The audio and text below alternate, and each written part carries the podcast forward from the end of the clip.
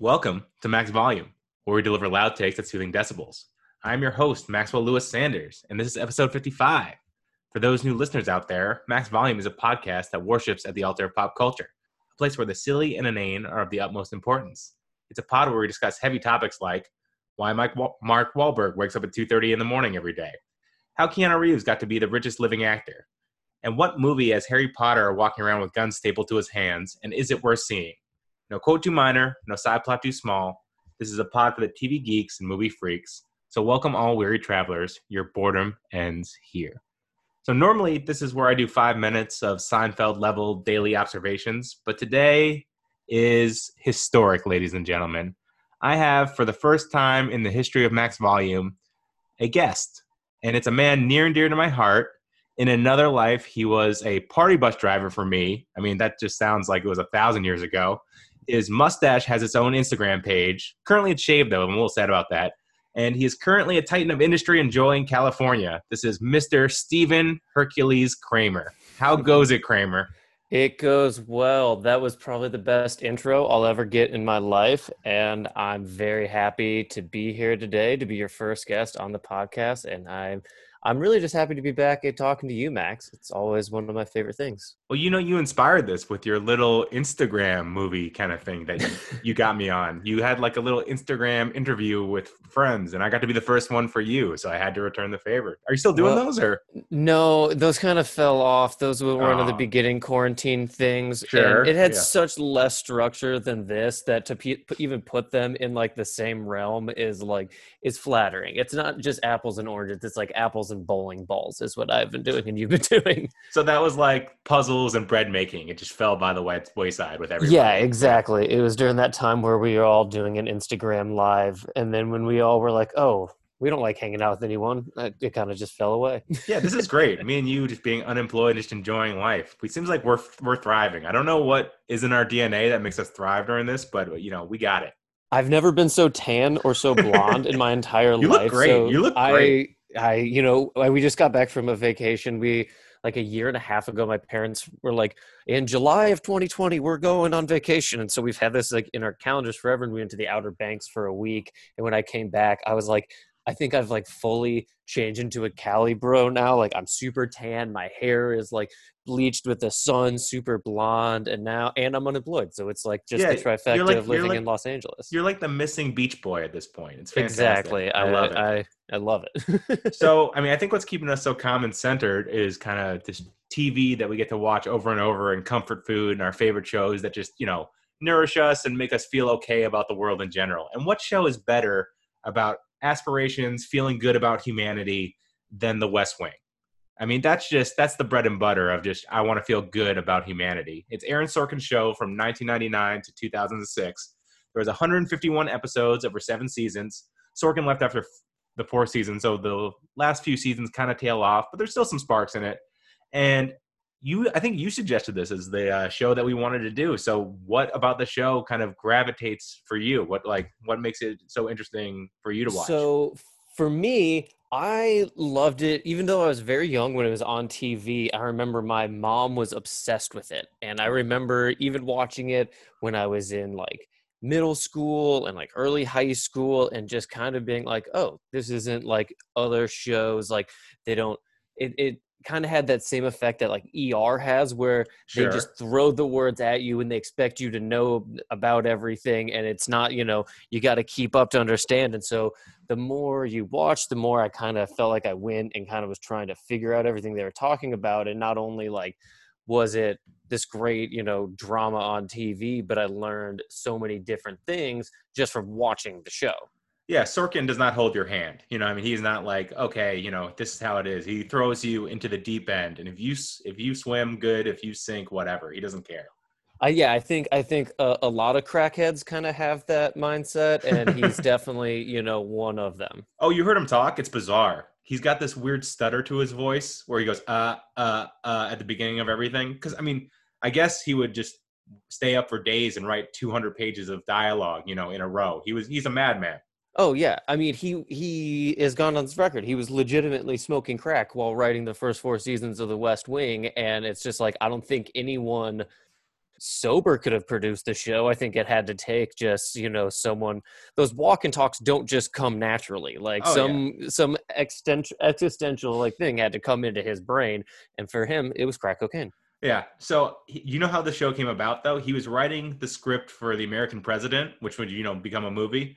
Mhm. But it was so intricate and so detailed. Normally, a script for a, like a general movie is 120 to 130 pages.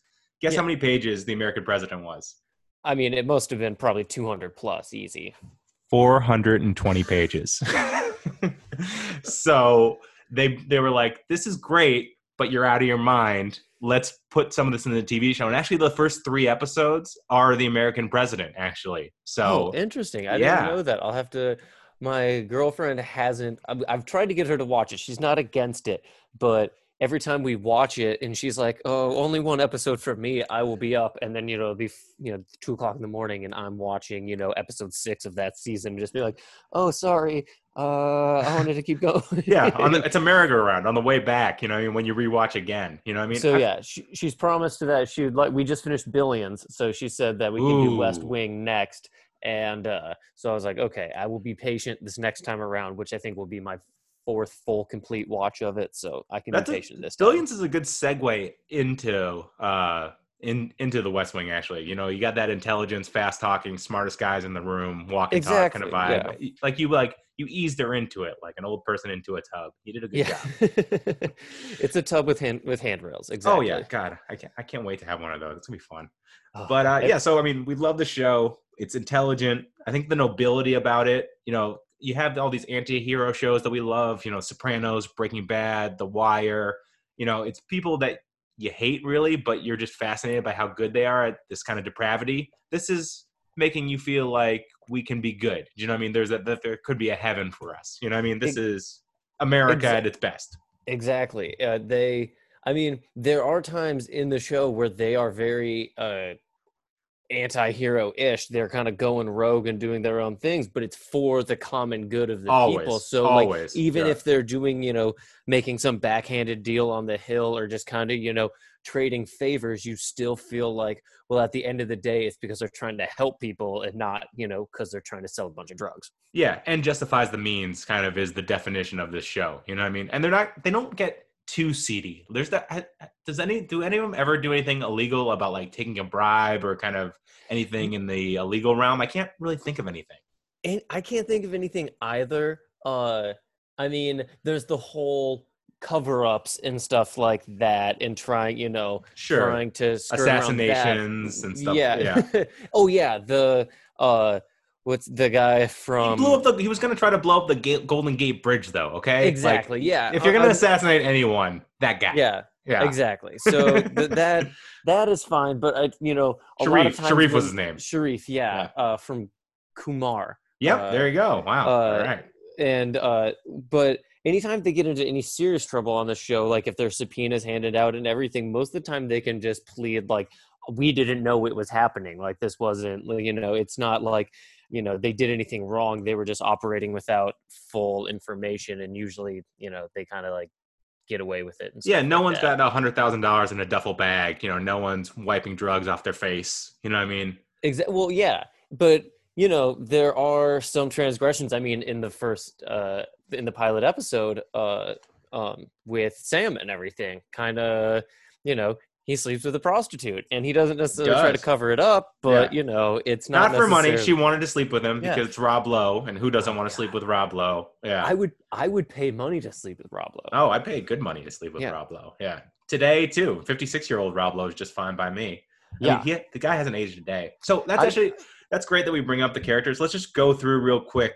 So the cast of characters, it's the whole show is about the two terms of President Josiah Bartlet, arguably the best uh, fictional president of all time. Would you say so? You think so? Yeah, I would say so. Just because, I mean, if you look at any other fictional presidents from TV shows, they're all kind of slimy and like backstabby. and He's like the only one that's like, oh yeah, I can see by his like moral character, like people getting behind him and electing him. Yep. The only ones I thought of were on the con- the contender. Jeff Bridges' character was really good.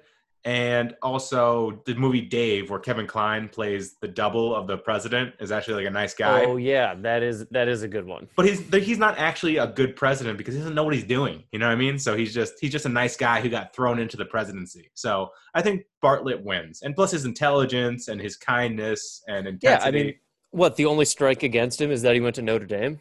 Boo! Yeah, seriously. Yeah, did not like that. But uh, so it's more it's more about his cabinet of characters actually. You know, about the people with him. So we got Leo McGarry, who's his chief of staff, C.J. Cregg who's his press secretary, uh, Toby Ziegler, uh, the communication director, Sam Seaborn, the deputy communication director, and Josh Lyman, the deputy uh, uh, the deputy uh, chief of staff. Chief of staff. Yeah, there we go.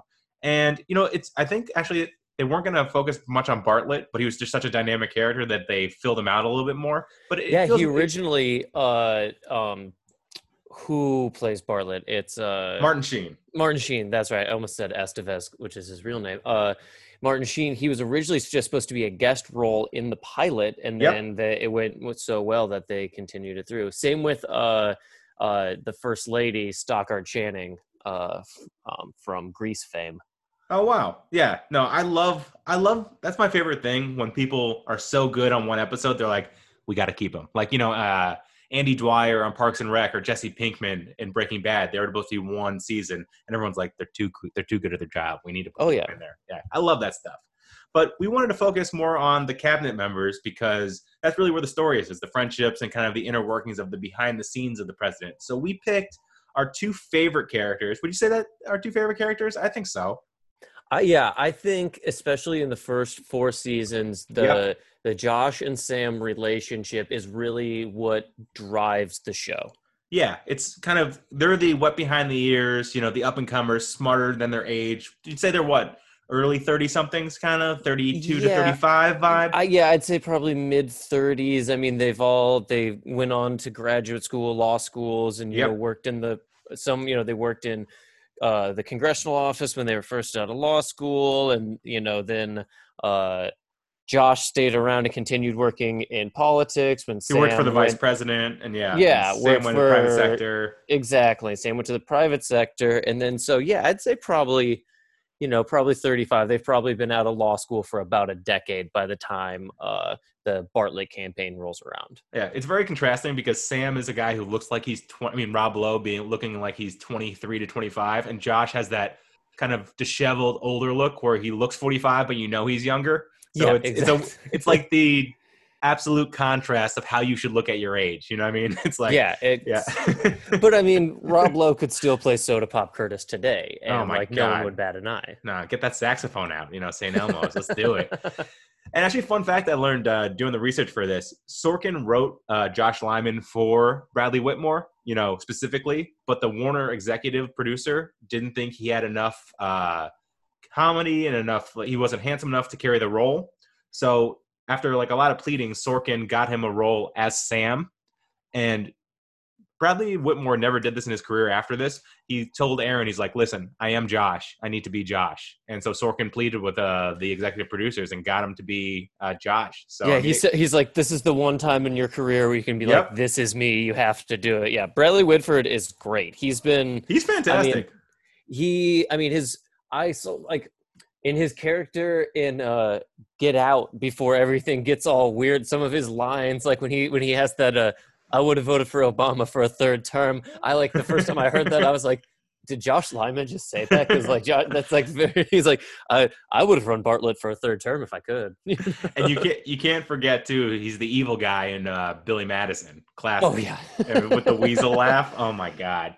So just perfect characters. So we just wanted to talk about both of them, kind of compare and contrast, kind of do a versus. But I don't think we need to. No one has to win. You know, what I mean, I think we just want to talk about kind of breaking them down, almost NFL film style against each other. exactly who's better in a spread offense who's better under you know right under center type of Oh yeah, thing. like I feel like Josh would do well under Belichick. You know, what I mean, like adaptable and you know, just kind of very cerebral. And it seems like Sam would be more fun and gun. You know, what I mean, more like Kliff Kingsbury. Let's like hit it, kind of thing. Yeah, I can see that. I could also see Josh because Josh kind of likes to go off and do his own thing too. He kind of uh he could go well. He's kind of like a uh he's going to be like a Patrick Mahomes type of player where he can kind of he Oh. can kind of play, you know, very well in a system. But if when he starts freewheeling, it's like when he's going to make his magic, but also sometimes fall flat on his face.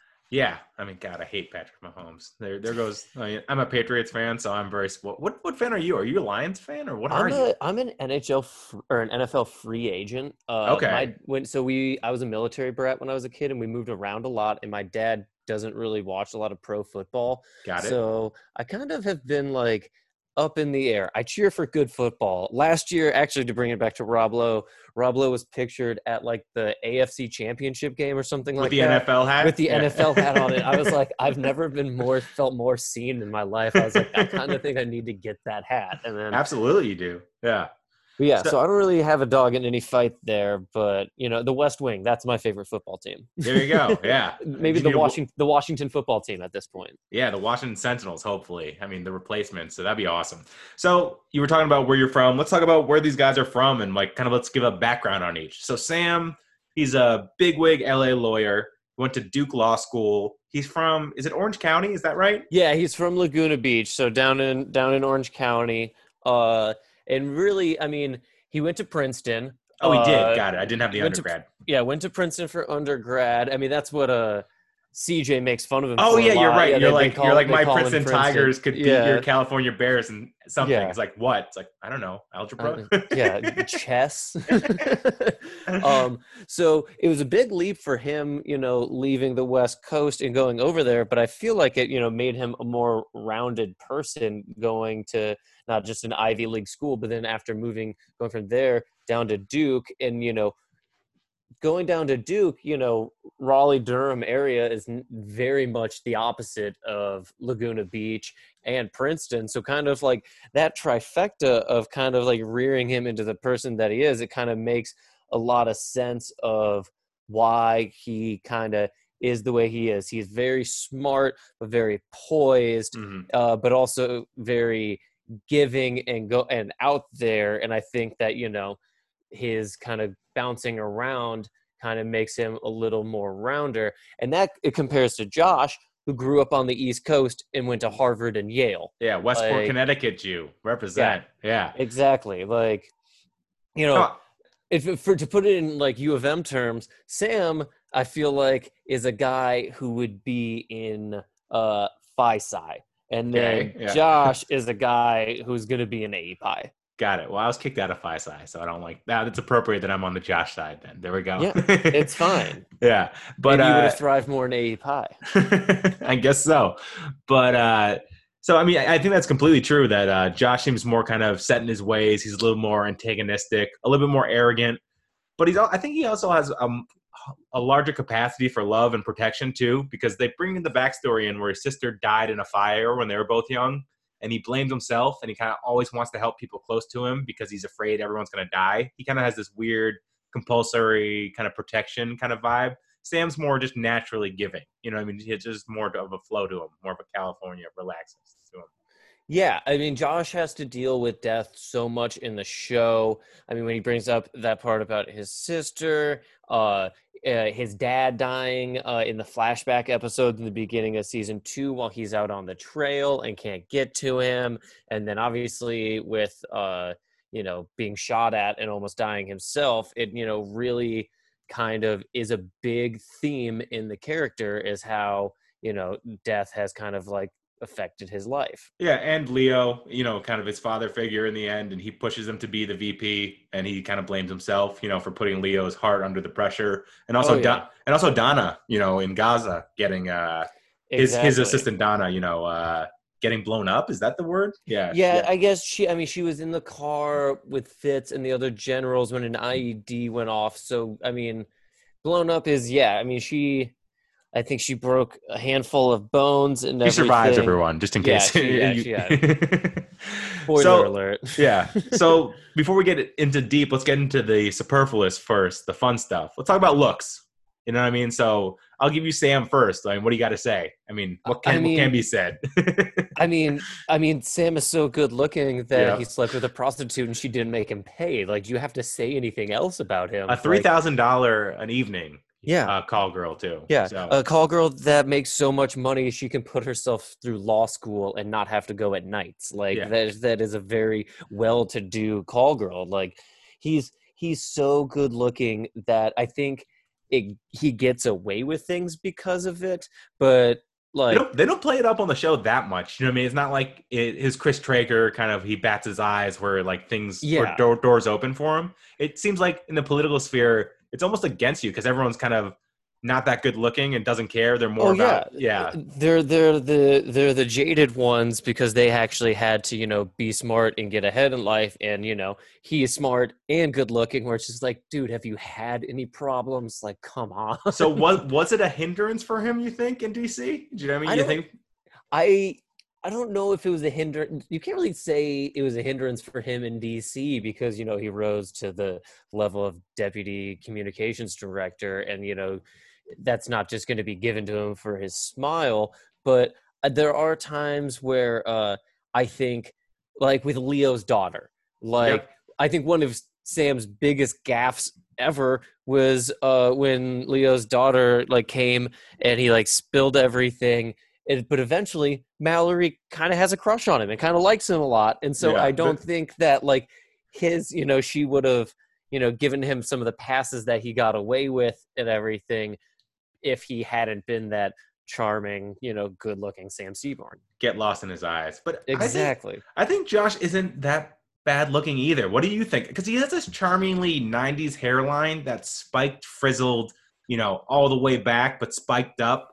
Yeah, it's it goes every which way, but seems to have an order to it. And he's not like shrimpy, and he's not like schlubby. He's No, he's got a like little bit he- of mass to him. He's got a Yeah, he- baseball yeah, player's look, you, you know. know, and he's uh he's got like you know some bulk to him. I mean, there's that scene in I think it's the sixth season where he punches Toby in the face. Like, yeah, you know, it, it's not like he's just some you know nerdy wimpy guy. Like, no, when they're playing mm-hmm. basketball and he's in a tank top, I mean, there's some definition to his arms. Yeah. He's got a little horseshoe on the triceps, you know. I think the only thing against him is that he seems kind of short. And I mean, I apologize to any vertically challenged people, but like if you're comparing Rob Lowe to him, like it's it's kind it's kind of tough. Like it's hard to say that you know Bradley Whitford is good looking when you're comparing him to Rob Lowe. True. He does have that cute smile though. You know, it's like that very frat boy mischief, like that guy Yeah. who gets busted for selling weed at Harvard, but his dad is a senator and gets out of it. He still has that smarminess to him. Yeah, he uh he has the look to him that was like, yeah, I was in the secret society. I Yeah. chug beers. I He, did he was in the skulls with Joshua with Joshua Jackson and uh,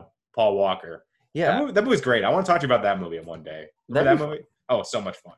Okay, so I think we're, we're established. I mean, Sam, Rob Lowe can't be touched, but Josh gives it a valiant effort. You know, I mean, he's he's giving the one versus sixteen in the in the tournament. You know, I kind mean, of. he he gets Donna at the end, and I think Donna's pretty hot. So. Donna's fantastic. I mean, we'll talk. I, I have a whole thing about their love life, so let's not get too much into Okay, it yet. sounds good.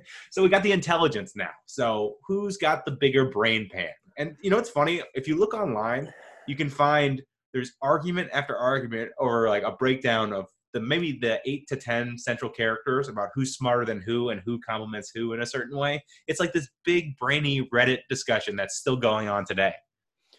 So I think that uh, Josh probably has a bigger brain and knows more, but I think Sam might be smarter, and that's because Josh will get let his what he knows and like have to prove that he's the smartest guy in the He, room. he attacks it like a steak. Like he's exactly. like, yeah.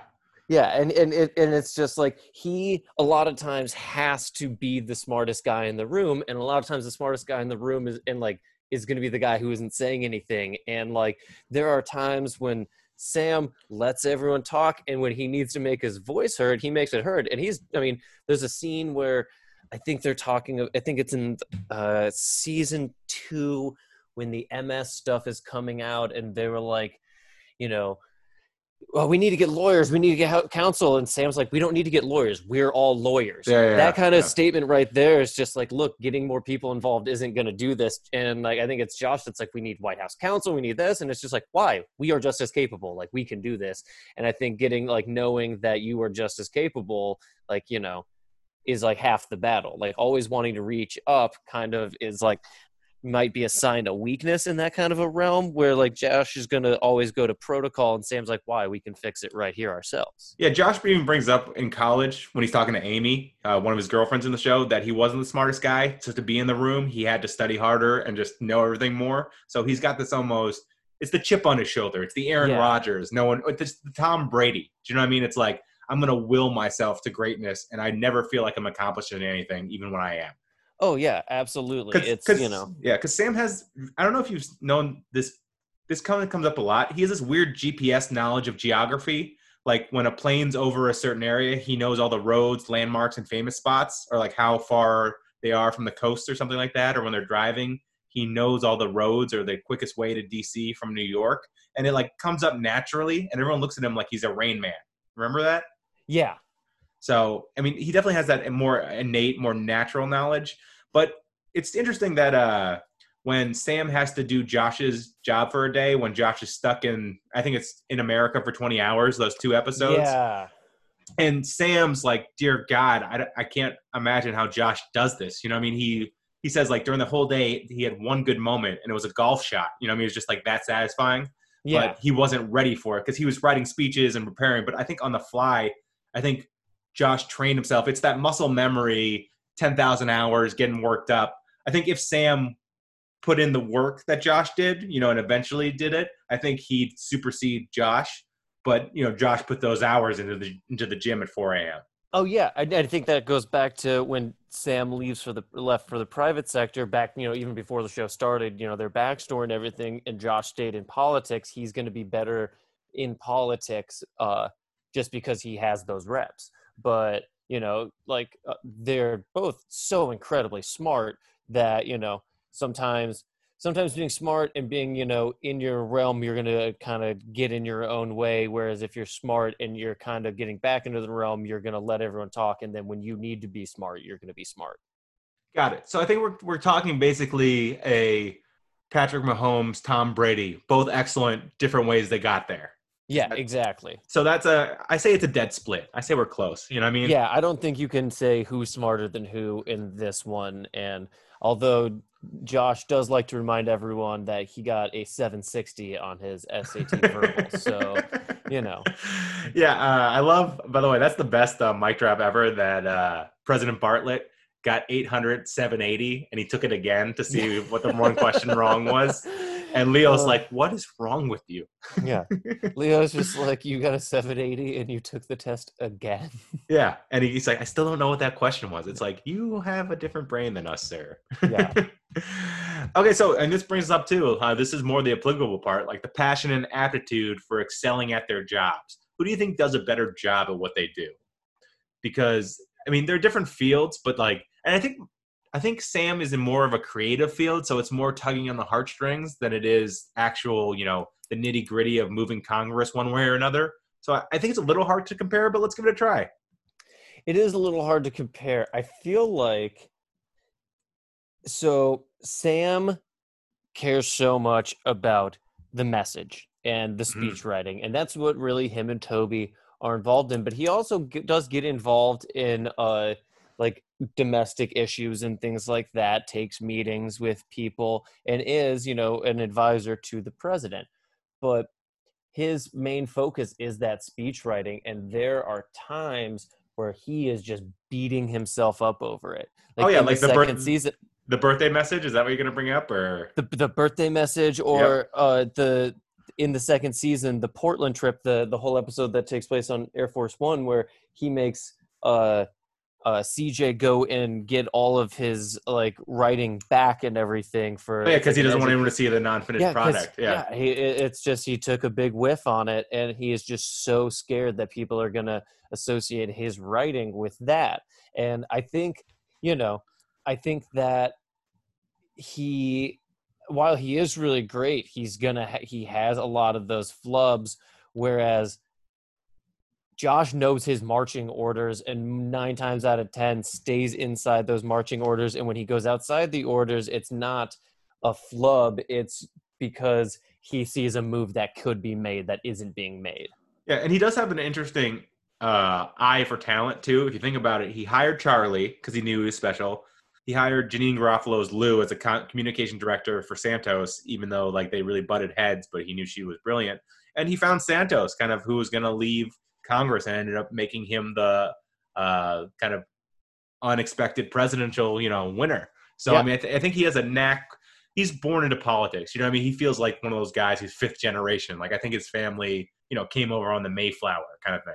you Oh yeah, and that, and I think the other factor of having Leo in the White House and Leo being an old friend of Josh's dad, Yeah. and really getting him into the part of the campaign, and Leo sticking up for Josh as much as he did, like in that scene where Josh is, you know, dealing with his PTSD, everything after the shooting, and Leo goes, "As long as I got you, you got a job." And it's just like I think that Josh that relationship is more important to anything is just that I will do anything for Leo and I'm going to be good at my job because Leo believes in me type of Yeah, thing. he's been ingratiated. It's like when you see those kids that can surf when they're four years old because their uncle took them out all the time. You're Yeah. like, okay, you were meant to do this. Josh has that vibe to him where, you know, Leo was coming over and like rubbing his head and telling him about every president, you know, and their runs. While Sam seems like he's from just kind of a normal, wealthy, kind of screwed up family from Orange County. I know his dad that we find out later cheats on his mom, but they're like they patch it up kind of thing. Is that that's the we don't really get it. we don't get a real insight into Sam, but it doesn't seem like he was born into this. It's almost he had to do it himself. Yeah, I think it's uh, Sam could have done anything in the world. Josh could do politics, and Yep, that's yep, yeah. absolutely. One was you know laser focused, uh, inch deep, mile wide is Sam. You know he could do anything. yeah, exactly. Cool. So now let's talk about something more fun. Their love lives. So this is an interesting comparison because they both they both have some serious flubs. Uh, so I mean, we'll start with Josh. So Josh uh, was dating Mandy before the show started, and it just seems like two maniacs pulling each other's hair out. You know, what I mean, it just seemed like it seemed like a bad match for both of them. I don't know how they ever even got together. Do you? I I have no idea. I think it's you know that like I'm the popular guy, you're the popular girl in our field, so we have to. It's almost like when uh like superstar athletes or like you know big musicians are like, well, I should date this person because they're also big in the field, and it's just like That never works. But why? Yeah. But why? yeah. It's like I get you want to stare at yourself naked in the mirror, but in, a, in female form or you know the opposite form, but it never works out. It never It's does. like you'd, you'd think that at a certain age people would realize that just like oh you're hot I'm hot is not the reason to date. no, like look at Keanu Reeves. He's just dating this cool artist, and it's like see, it seems like he's having a great time. I mean, we should just look to Keanu Reeves for everything. Just ask him. I don't disagree. yeah, like he should just write a Bible, and you know that's the new religion of America. But uh, so him and Mandy obviously didn't work. He had this kind of cutesy crush on Joey Lucas, the deaf. Uh, yeah, Marlee Matlin. yeah. Oh, I didn't know that's who it was. Interesting. Yeah, yeah. Marlee Matlin plays Joey Lucas. And she was a deaf. Uh, what was her job? She was a She is a like a strategist. She does all the polling out Polling in the expert. field. She's a pollster. Yeah, she's There a pollster. yeah. So he had a kind of cute thing with her, and you know, it's kind of fun to see her communicate through Kenny as a interpreter. You know, like you got a cute butt, but it's coming out of a guy's mouth. It was kind of Oh, funny. That was the the using of her in that role. Yeah, it, right? it is it was some of the best comedy in that show because there would always be like she would shout something out. Like I, I think you know he he got upset because she was like dating a congressman or something like that, and then like Yeah. a couple seasons later, like she signed something to Kenny. Just she was like, "I- "I'm not sleeping with Yeah. you know, Bob anymore," and she's and Josh is just like, "I hope that's you saying that and not Yeah. Kenny." Or when she really didn't like something, she just go. Like I Oh, yeah, thought- just the I- thumbs down. yeah, it's like you're talking to the president, and she's like, you know, just doing a four year old kind of thing. I loved it. yeah, So I- kind of sad they never got together. I thought, I mean, I think this show did a good job of kind of delaying relationships and not making it a focal point. So because everyone was already so close and they almost had this couple kind of bond to each other that it wasn't necessary to kind of add the love element. You know, what I mean, the at home part because they they were rarely home. They were sleeping for exactly. two three hours it- a night.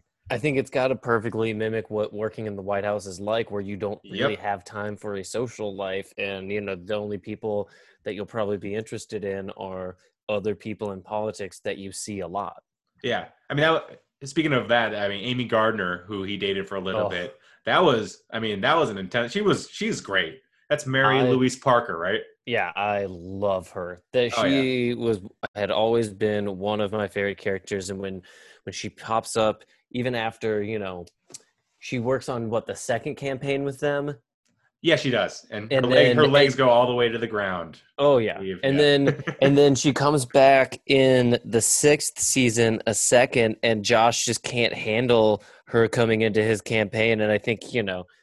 It has everything to do with their failed relationship and him needing everything to be in his control a little bit. And it's just kind of when he blows up at her, I'm like, no, yeah, we don't get more of Mary Louise Parker in this show. God damn it, Josh. Why did you mess this up for all of us? Oh, and she was just such an alpha too. I mean, like when they were butting heads against, she worked for a women's rights group, and like when Yeah. he was, she was fighting for something, she would cut his phone line with scissors. You know what I mean? And then like throw his cell phone away, and just you know, I mean, she was just ruthless. She was great. There's that there's a great scene where it's her and CJ and the first lady Oh yeah, yeah, and yeah. Donna and they're just Yeah. up in the residency just getting hammered together and just like kind of all saying off the cuff stuff and then Donna says something a little too real and everyone just freezes and pause and they're just like oh boy there's the line there it is Yeah, and finally we have Josh's, you know, yin to his yang. We have Donnatella Moss, who was his. Oh, such a great name. But I mean, she was his secretary and kind of interesting. Like by season three or four, you realize that he was holding her down because she was so good at her job that he did, couldn't find anyone who would be as good for him. So he never really gave her the room to grow. And I think that was smart that they didn't really put them together. So it wasn't like he would hold their love or their relationship over it. it and that allowed her to, to say, you know, I need to go out on my own and do my own thing and kind of develop as a full fledged political entity, which he does. Which he does, yeah. And I think it would have been tough too, because I I'm sure that, you know, dating your boss in the White House probably isn't gauche. Uh yeah, probably not. no, uh, and it, or just kosher at all. And so uh it's good like they have that scene obviously after the uh, the attack that she's in in Gaza where he like goes to the hospital and her like, you know, photographer Bo that she met overseas is there. But when she comes out of surgery, or when she's about to go into surgery and she's really scared, Mhm. she asks for Josh instead of him. And it's just like, oh, yeah, there's so much to this relationship that, like, you know, at, Yeah. at a certain point, like, you, I mean, you see it in the flirting and everything, but like, there's a certain point where it's like, oh, these two people care about each other so much. Yeah, it's I like, think it's like how could you even top that? Like if they got together, it'd almost be a letdown that you know what I mean that the tension wasn't there in the same way, you know? that and uh it's when uh it just builds up that when she leaves to go work on the vice president's Bob campaign, Russell. it is just such a stab to him Yeah. and i think that makes him uh you know need to go and leave the white house and you know do his matt santos campaign because he he just can't operate in that realm without her and then when she shows up after he wins oh, it's so brutal. Yeah. oh my god i just Because I won. I won. She's she's she's like she's like, why can't you give me a job? He goes, I won. You know what I mean? It doesn't matter. He's just he has to be the smarmy six year old. You know what I mean? It's un- exactly unbelievable. exactly Yeah. oh it's So It- what do you that- think the bigger the bigger will they won't they of the series? Is it them or is it CJ and Danny? Oh, I felt like I felt like CJ and Danny were. I mean, they do the little flashback thing or flash forward thing at the end of season seven or the beginning of season seven. But I thought the entire time it was just like the moment that CJ is not the press secretary anymore, they're gonna get together. Got it. Okay. So it seemed more rocky kind of terrain for Donna and Josh. Oh yeah, I mean Donna and Josh. It was there was the power struggle. There was the you know uh, the them like leaving each other and everything, and just both. I mean, Josh doesn't know how to not screw things like not you know put his relationship out for the sake of his job. I mean, I mean his job is you know helping run the country, you know, so to speak, and so it's good to see that people in that type of power can you know uh always divert to the greater good but it kind of at a certain point was like At some point, you got to put your love life out there. You know what I mean? yeah you like gotta you're, try. you're gonna Yeah. you're gonna die alone if every time you need to you know sad Josh Juggle Lyman, one or just the him and him and his little uh, Swiss Army bag, backpack. Yeah, it, it's it's Leo He was- he was too- he was- Yeah, he was too old for that backpack, by the way. Oh That God, he, yeah. that he carried it all the time. I was like, "What are you doing, man? Like, Yeah. get a briefcase." Like, yeah, why you- like why are you carrying a JanSport backpack right yeah. now? This isn't like, and it was always over one shoulder too. It's like, yeah. this Have isn't you the ever first carried a backpack over one shoulder? It's the It's the most worst. uncomfortable. It's the worst. Yeah, you could like tear a rotator cuff, man. It's not a good. It's not a good thing to do. But Like backpack over the shoulder, thumb in the pocket. Like this is this is how I demonstrate I'm cool. and he always had the worst sunglasses too. Oh I my mean, god, I was yeah. literally about to say that. Like we could do a whole podcast on just how bad his sunglasses were. Okay, so we definitely agree that Sam wins style wise. So, so let's Yeah. talk about Sa- let's talk about Sam's love life too. So, I mean, I think you can really only talk about two semi relationships. That I mean, we'll we'll open up with when he was supposed to when he was working at Gage Whitney in New York before joining the Bartlet campaign. He was engaged to be married. Lisa Sherborne, Seaborn uh, yeah. Seaburn, Sherburn, Yeah, and who was a Vanity Fair writer, right? Yeah, something like that. And yeah, she was. And so they don't get married and he goes off to the campaign. You know, I guess if you call off your engagement before the thing happens, that's kind of, you know, admirable instead of, you know, getting married, dragging out and getting divorced. So you have to give him some points there. But That was the Josh Lyman kind of vibe, like put the job first. You know, I can't yeah, be with that you. that was yeah. very it was a very Josh move. Uh, and felt- Josh was the one that convinced him to do it, really. So True, yeah. you can see that. yeah. But then, really, his only two re- relationships, women wise, I feel like in the show, are with uh with the call girl in the beginning. What was her name? Lori, Lori, That's yeah. it. Um, and even right after you know the uh initial like they you know having sex and everything and they it kind of stops being a physical relationship and he almost it seems like cares more about her in like a a mentory almost like big brother kind of way Yeah, it is a little strange. I, I kind of wondered too. Did I mean I know?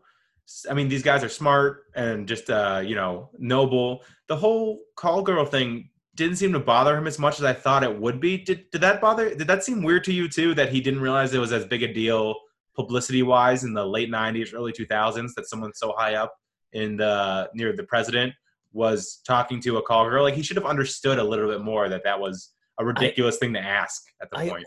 I almost feel like because it was before uh who's the guy in New York? Uh Weiner, Anthony Weiner. no, not Anthony Weiner before that. Uh God, I can't remember his name right now. Uh but he he- was like the first big political guy to get caught in like uh uh sting like that Sure. and so I don't know if like yes, in the '90s they had the Bill Clinton thing, but I don't Mm. think that there were anything that was just like, oh, you know, he slept Well, with a hooker. And no, and no, I, yeah, I, I just thought they were so they cared so much about the job and sacrificed so much. I think they wouldn't risk that all for something that's tabloidy to kind of topple all the good work they were doing. Do you know what I mean? I agree. It felt I a little forced to me. Although, do you know?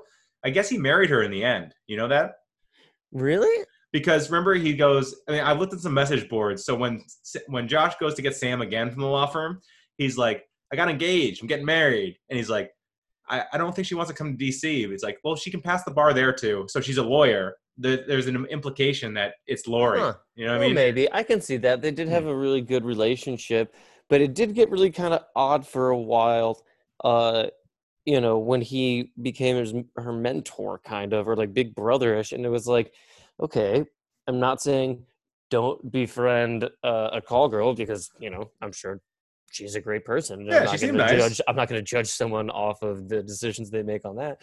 But it's like this is now a call girl that you slept with that you are trying to just be their guiding light in the world and it kind of seemed a little just weird just kind of Yeah. odd you and know i have a weird association with that actress too she's the awful date from that along came polly movie remember that oh she- yeah she, she wants is ben she wants ben stiller to punch her in the stomach because she's got good abs and you know what i mean like what's I, her name her name's like lisa something It's something terrible, and her hair's all frizzy, and she's just her Jewish Long Islandness is coming out a little bit harder. So it's I saw her as that first, and I just can never see her as this noble, you know, Well- smart Lori.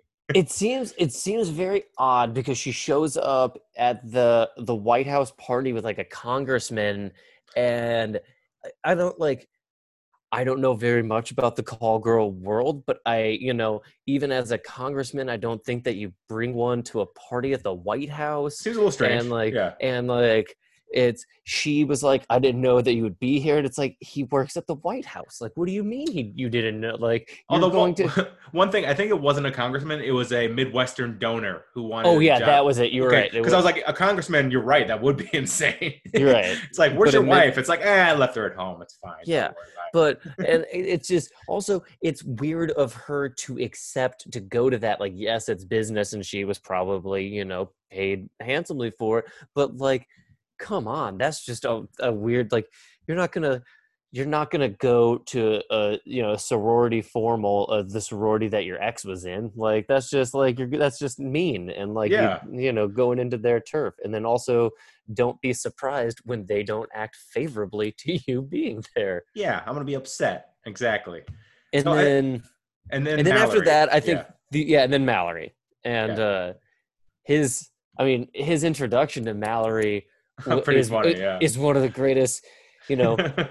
Can you tell me which one of them is leo mcgarry's kid? Why does that matter? Look lady i'm having a really bad day. I just found out that i slept with a prostitute last night. If you could tell me i'm leo mcgarry's daughter. Ah, It's like Leo leo's daughter's third grade class. Yeah, she was the teacher. It's like, oh my god. Who was the actress, by the way? I liked her. I've never i seen liked her. her a lot i don't know Do you see her in anything ever again? I don't think so, but I like her a lot. Uh, One of the few women who can pull off that kind of Helen Mirren kind of crown of hair at a young Yeah, age. and it's red too, And it's red, yeah. She's yeah. I mean, she is a rare and she's a good I mean, I like their chemistry. They had a kind of a fun back and forth. Like when Yeah, she was dating the hockey player and he was upset. He was Oh, making yeah. fun of he was making fun of the guy's stats. I thought that was I- really good. I loved that, and Yeah. then uh, and then when she kind of you know puts it all aside and asks him to go to like the Kennedy Center with her, it was The like a Chinese opera. Chinese opera. That was Yeah. it. and uh it's kind of like oh okay like she obviously has a little bit of a crush on him and like knows that he's gonna at least look good in a tuxedo going somewhere and it's kind of like they have a very fun playful relationship but obviously because of leo you know nothing could ever happen there Well, only Char- only charlie's that bold to Yeah. you know Well, I think they did a good job actually. Now that we're talking about it, because I, I, I initially thought I wanted more Mallory. I think they used the right amount of her that we want more of her and wonder what happened to her. Do you know what I mean? i like agree I they use agree. her in good. She's like the Jean-Ralphio. You know what I mean? They used her like a couple minutes an episode, and you're just like, oh, I want more of that, and then you know leave you wanting something more. yeah So kind of crazy, I guess. Josh, I would say Josh wins the uh, relationship battle, which is crazy because he's like emotionally stunted twelve year old when it comes to relationships. But seems like he's. I, I, like his dating record a little bit more. I'd want to if I could trade places with one of them when it comes to relationships. I go Josh. Yeah, I, relationship wise, yeah, but we we don't see the off screen conquest that you know Sam Seaborn must have had being just as good looking as he was. True, true. Yeah. So yeah, for another time, we'll ask. We'll get Rob Lowe. When I get really famous, I get to bring Rob Lowe on, and we get to ask him what his character write up background on Sam off screen was. Was he just He, it, let's just say he, with uh, interns? Sam Seaborn, he marries Ann Perkins and everything uh, is happily ever after. yeah, there we go. Okay, now on to biggest mistakes, biggest gaffes. Because I think it's kind of fun. I've done this before in the shower. If you're bored in the shower and you want something to think about, go character by character on the West Wing and say like biggest mistake that each character has because they give each one a huge one. You know what I mean? No one's Oh, left. No one's left pristine after this. So let's start with Sam. What did you think was his giant kind of you know Hiroshima of a mistake during the during the uh, run of the series? Honestly, and it might be controversial to say, but I think the whole taking over the congressional campaign for the dead guy, I think it was kind of Yeah, I mean, a it killed his character because he obviously doesn't come back until that small stint in the seventh season in the end. But it kind of it, it almost seems like it was uh him being too noble and Yeah. just needing to. I think that is like it plays into him moving around a lot and getting a lot of disparate you know things. It's kind of almost I feel like a southern thing that he might have picked up at Duke, where it's like, well, someone needs to do it, and it's an honorable thing, so I'll be the, The honorable guy. gentleman, And, yeah. you know, the southern gentleman of like, I will stand in his place for your family type of thing, because Yeah, it, screw, it screws his fu- future political career up. I mean, Bartlet Yeah. basically gives him the wink that you're going to be a president one day. You're going to run for it. You know what I mean? When Yeah. they're playing chess. I mean, so he's like tapped. I mean, I think that's the unique thing that he's the one person out of all these people that has that kind of comforting JFK looking vibe that he could be president. I don't think anyone else on the show who isn't, uh, you know, President Bartlet could be you envision as being president. Agreed, agreed. And there's that after the shooting and everything, when he pulls CJ down and he has her necklace, he doesn't give it back right away because he, you know, he didn't want her to feel beholden to him. And it's like, you know, he has this kind of like honorable, like, I want to do the right thing for the good of the people, but not necessarily like plays it all through and is like, what how is this gonna affect me at the end of the day or like even when he's helping lori out and stuff like that he's doing something honorable that could end up you know and eventually the pictures are taken of them and you know bites him in the ass So Uh, I, th- I, I think interestingly, I think his job affects how he thinks about the world because he's writing these big, grandiose speeches about the nobility of America. I think because, and he, you know, when he writes these words, the president ends up orating them in just this unbelievable fashion. I think that kind of seeks soaks into his DNA and almost kind of gives him the wrong idea of what reality is. You know, he's almost got this rose-colored glasses idea because he has to write these big words and important ideas all the time. oh yeah he's pontificating and Ooh, good he- word, and and is just you know a lot of times he's on a soapbox dying for a cause kind of really putting everything out there big into the environment, Ex- all that stuff. especially you know especially coming around whenever they have to write you know a state of the union and stuff like that or you know when they're writing the education thing and he really runs with you know sending uh the idea that charlie has of send teachers to college for free like we do you know the government or what we do military and stuff like that and kind of turning the education into like you know a state run thing and he kind of just really gets behind these things and does not like having to shelve them. yeah, And he exactly. kind- He, he's very much like we're here. We need to do as much good as possible, and sometimes, and sometimes we'll get in his own way, trying to just do too much good.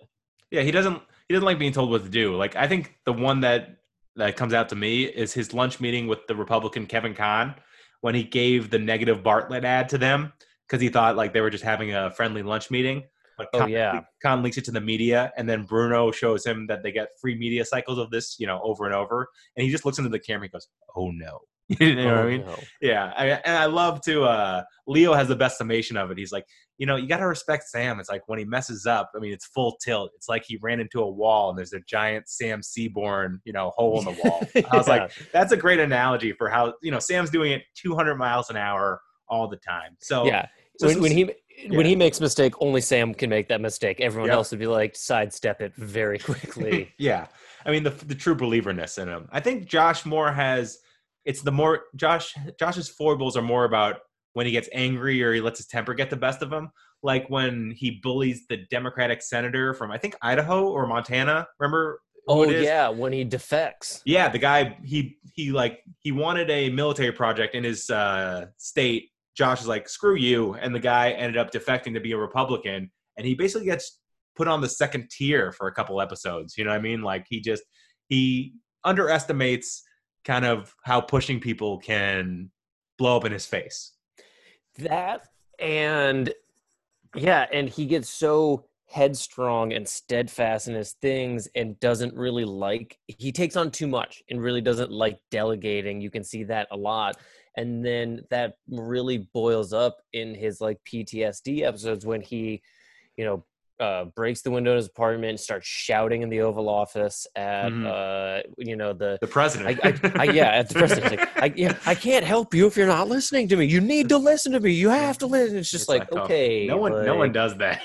And yeah, you don't want to, you don't want to fault the guy for you know having PTSD after being shot, you know, and having a decl- decast lung and having to go through hours of surgery. But like, it kind of started before that, where he kind of takes on too much and thinks you know because he's the smartest guy in the room that only he can accomplish the task Oh yeah, like five votes down when he bullies all the you know congressmen in different ways, or uh, what's it called when he physically attacks an investigator who's prying into Leo's past life pill problem. Remember he like Oh, yeah. pushes him against the wall. I mean he's just quick to snap, and also it's I mean watching him when he fails, it's like you popped a balloon. It's unbelievable. Like when Bruno tells him that he went too early for attacking the tobacco lobby because he could have sealed the second term for Bartlet if they waited for it and Bruno just crushes him. I mean, he just shatters into a thousand. He does not deal with failure very well. You know what I mean? I mean, Sam, I think, gets it back on the horse and at least tries to put things back together in a reasonable way. Josh looks like a broken man, you know, Yeah. for an episode or two. Yeah he he has that like i'm wearing the same suit for a couple days Yeah. like, li- just like it's this glaze on his face that like not even a strong cup of coffee can like make flinch like it's He hasn't combed his mm. spiky hair. You know what I mean? yeah, it, It, it, it's absolutely and i think you know that final donna leaving and everything kind of deflated him so much to the point where he's like i have to leave this place. Like this this the white house i think for a while especially in the second term was kind of like killing him because he, he just like was dealing with too much and especially after sam left and he didn't really get along.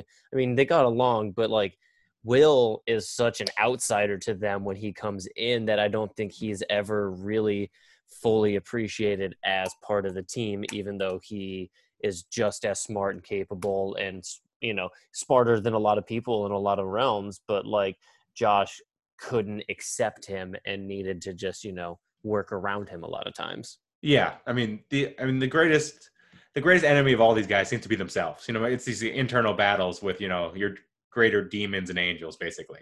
absolutely So let's talk about the victory. Let's talk about the wins they got. So I mean, what do you think the biggest wins for both of them were over over the course of the seasons? I mean, for Sam, the first thing I thought of was after the Kent State pipe bombing explosion, the speech that he gave the president, where they're playing that great like acoustic music, and I think Mallory kisses him after it because she liked it so much. Maybe that's why I like it, but for some for some reason that speech kind of just sticks to my brain. I really like that. Um, I think there is uh, the scene that kind of sets Sam from the rest and like makes everyone realize that why he was hired to do that when they have the the the NASA uh, the Mercury Five I think is what it was and they lose it and Sam had to like write a speech for the president. Not only does not only do they have the NASA guy there who like wrote some remarks and it's just bad, but Sam just off the cuff is just like Oh, it's like bad writing. Yeah, yeah, it's just like this is what you need to say and like comes to it and then I I liked when he, I liked I liked when he helped his college professor with the super collider when he went against the senator to like for the greater good of science. I thought that Oh, was yeah. neat. Yeah. I think that I think that it's hard to say just Sam wins because Sam and Toby are very much interconnected Mhm. in a lot of the things, especially because obviously Sam is Toby's deputy.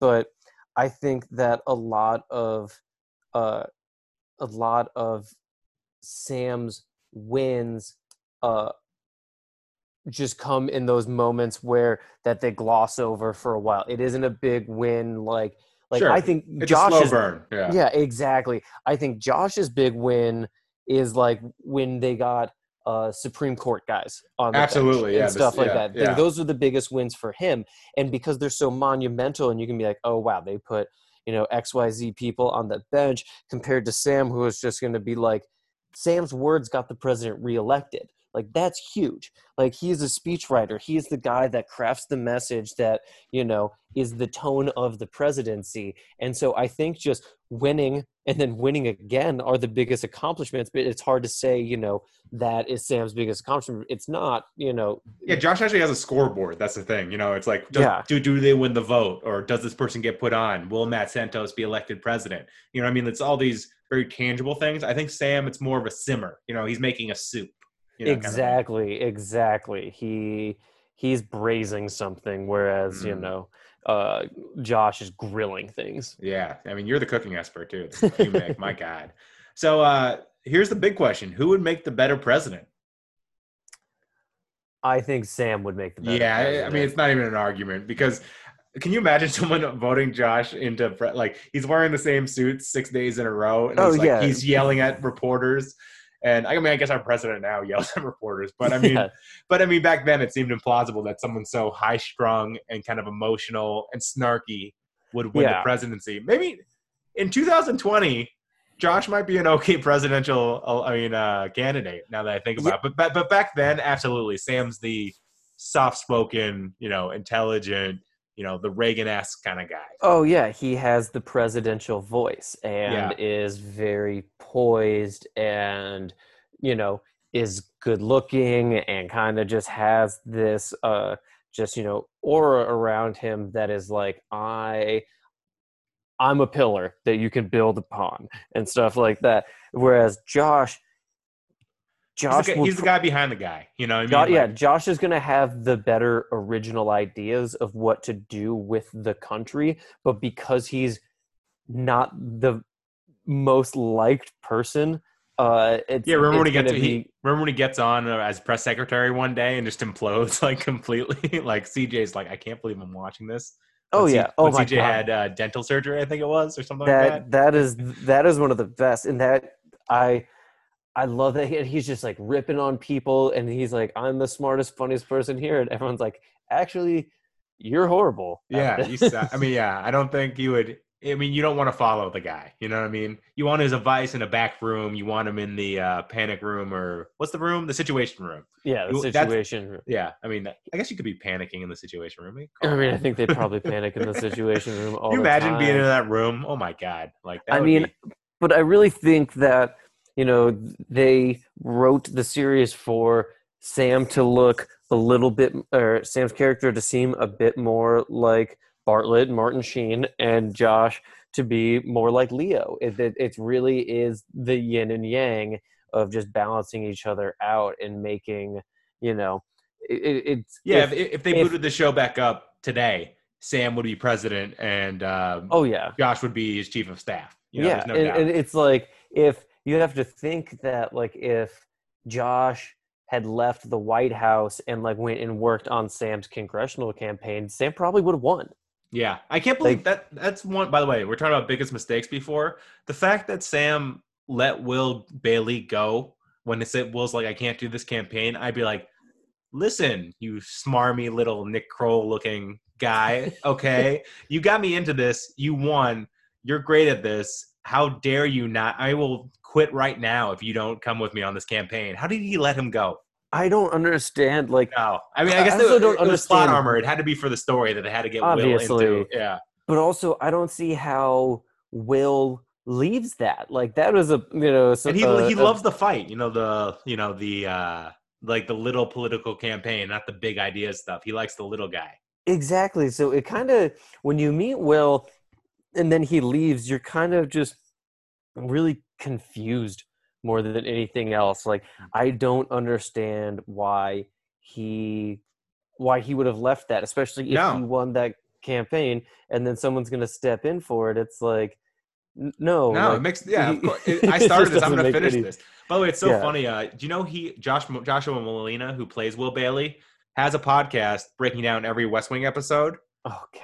I found it yesterday and today. Started listening to it. It's really good. It's really funny. And he basically he is Will Bailey. Do you know what I mean? He sounds like I mean like he has the same kind of mentality and kind of same snappiness of his voice. It's fantastic. he came in because he was on uh sport night sports He night, was, yeah, he's a friend- he's- other- He's a friend of Sorkin. Yeah. yeah. exactly he uh i mean i don't think he's a great actor i i actually am gonna find uh that podcast because I, I i really love his voice i think he's got a great speaking voice and uh I've already I ripped through. I've already ripped through two or three of them. It's really good, and they bring on every character. Like there's an entire episode where they bring on Bradley Whitford to talk about you know everything. They bring on Richard Schiff. They bring on Rob Lowe.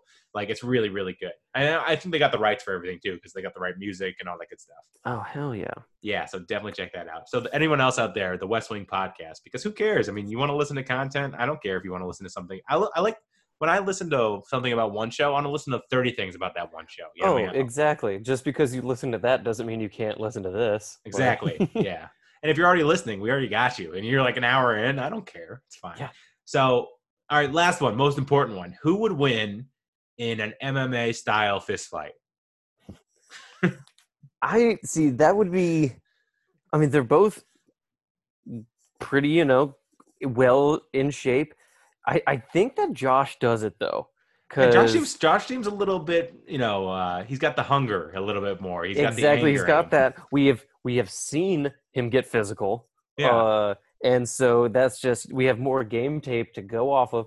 Rob Lowe, I mean, he's he's a little skinny, and as a skinny guy, I'm allowed to say that. Uh, he just seems like he wouldn't be able to stop. You know, he, he he- he'd get punched. I don't think I don't think Sam's been punched in the face before. yeah, and I think Josh like- fight dirty too. So wait, the episode where they both stick up for Charlie in the bar with Zoe, is it Josh who uses the panic button or Sam? Because I remember like Sam was trying to throw down, I think, and Josh actually was smarter and pressed the panic button. Was that right? I know. I think what happened was, uh, Sam hit the panic button and then walked over. I think Oh, he saw yeah, like yeah, the altercation happen, That was and smart. then Yeah, and then good stuff. Josh walked over as well. So, yeah, I remember that's how it plays out, and that's a great scene. Oh, To- wonderful scene. Yeah. I, I mean, especially when they're in jail, like that's just absolutely hilarious. Yeah. Charlie Young. Give it a shout out to Duel Hill. Is that how you say his name? Duel? Is Du- that right? Dooley Hill. I Dooley think. Hill. Got it. And Yeah. there's that accent over the e. It is. yeah, it confuses he- me. he's one of i mean we could do a full podcast on on charlie young Oh my god, we he- we should. Yeah. oh my god he his character especially the fact of i'm gonna date the president's daughter it's like not only are you the president's body man and like taking care of all of his stuff but you're gonna then go and date his daughter it's like he must have had gigantic balls yeah. Like, Oh, and the, the the fact they were trying to give him the job, he's like, "No, I don't want it." You know what I mean? Like, oh my god. And also, I mean, my favorite scene, I think, where I was going to bring this up later for the favorite scenes in the entire uh, s- series, and my number one every time is Charlie getting the Paul Revere knife from President Bartlet. oh my god that that you He's like- said that and all the hair on my arm just stood straight up that is one of my favorite all-time scenes Yeah, and for Oh. someone who doesn't know, uh, basically the president's driving Charlie crazy, trying to get a proper cutting knife for cutting the turkey. And you know, he's investigating. He knows like the diameters, he knows the cut radiuses. You know, what I mean, like all the special stuff you would need to know. Like he becomes an expert basically in knives because the president's driving him nuts, saying, "No, this one's German. I don't like the bubbling on this, you know, Japanese one." And Charlie at the end's finally lost it. He's like, why does it matter? You know, what I mean, what the hell? Don't you have one already? And he's like, well, it's something you pass down from father to son and father to son, and now I'm passing the one I have to you. And he's like, well, I thought I knew all the brands. What's this PR? It's like, oh, it's by a silversmith in uh, Massachusetts. It's Paul Revere, and you're just like, holy shnikes, like, yeah, right in the heart. It just squeezes you, and it's so unexpected too. You're like, oh my god, because it makes so much sense with Bartlet too. Just that his family's old school, you know, Mayflower kind of vibes. That scene is great Yep. and then the scene where uh bartlet names cj the new uh chief of staff Ooh, that's I a good one. That's a good one. love when when he's just like cj i'm gonna have to do something what's that he's like i need you to jump off a bridge for me jump Yeah. off a like yeah okay absolutely Or were they uh, messing with uh, Toby about the uh, speeches? I mean, for, for the uh, debate that the President Bartlet's lost it, and they all Oh, bet yeah. ten dollars whether he was going to say anything or not. Really funny. I love that. that or uh when they have all those actors go to the, the polls uh, for the Josh. polls for yeah. Josh. yeah, and just like they don't know how to vote, and it's driving Josh crazy. They're they're actually they're pretty practical Joker. There's a lot of friendship and camaraderie, almost like fraternal kind of vibes. Oh to- yeah. yeah. When uh when they have uh the turkeys delivered into CJ's office. That's oh yeah, I, great. I forget the two names of them. He, she names them both, or yeah, it's so Oh, yeah.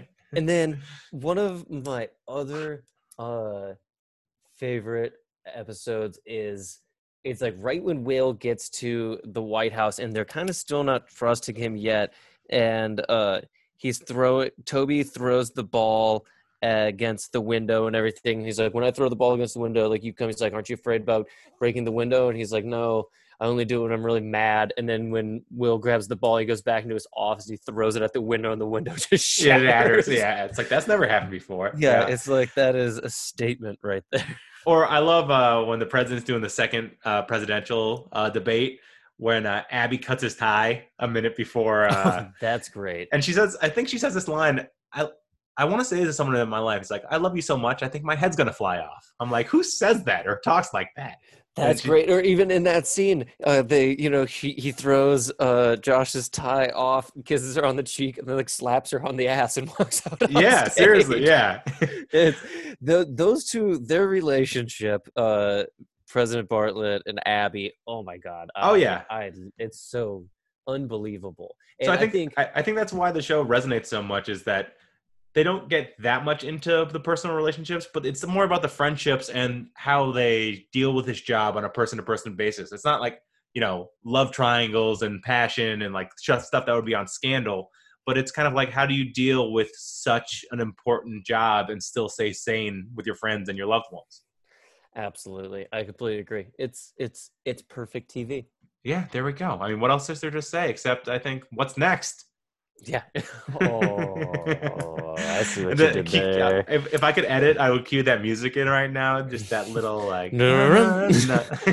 It's the the loud the the play out music the end credits music might be the loudest thing like that or the office intro theme might be the loudest like change of sound between uh what happens on tv in the credits because like it's I'll so be jarring. watching- Yeah. i'll watch it in late in bed and then all of a sudden it cuts to the credits and it just gets like 10 times louder and i'm just like oh no yeah, and it's always so happy. So some of the episodes end pretty rough, and then they have this little happy kind of float away music. It's bizarre, you know, as a change.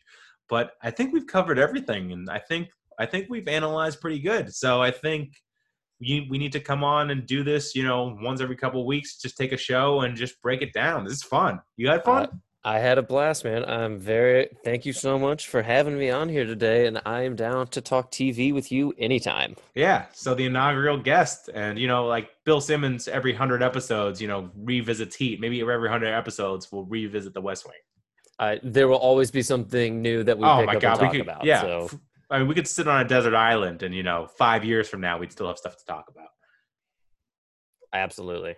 All right, wonderful, Steve. Well, thanks so much, and everyone, thanks for listening. So, signing off for now.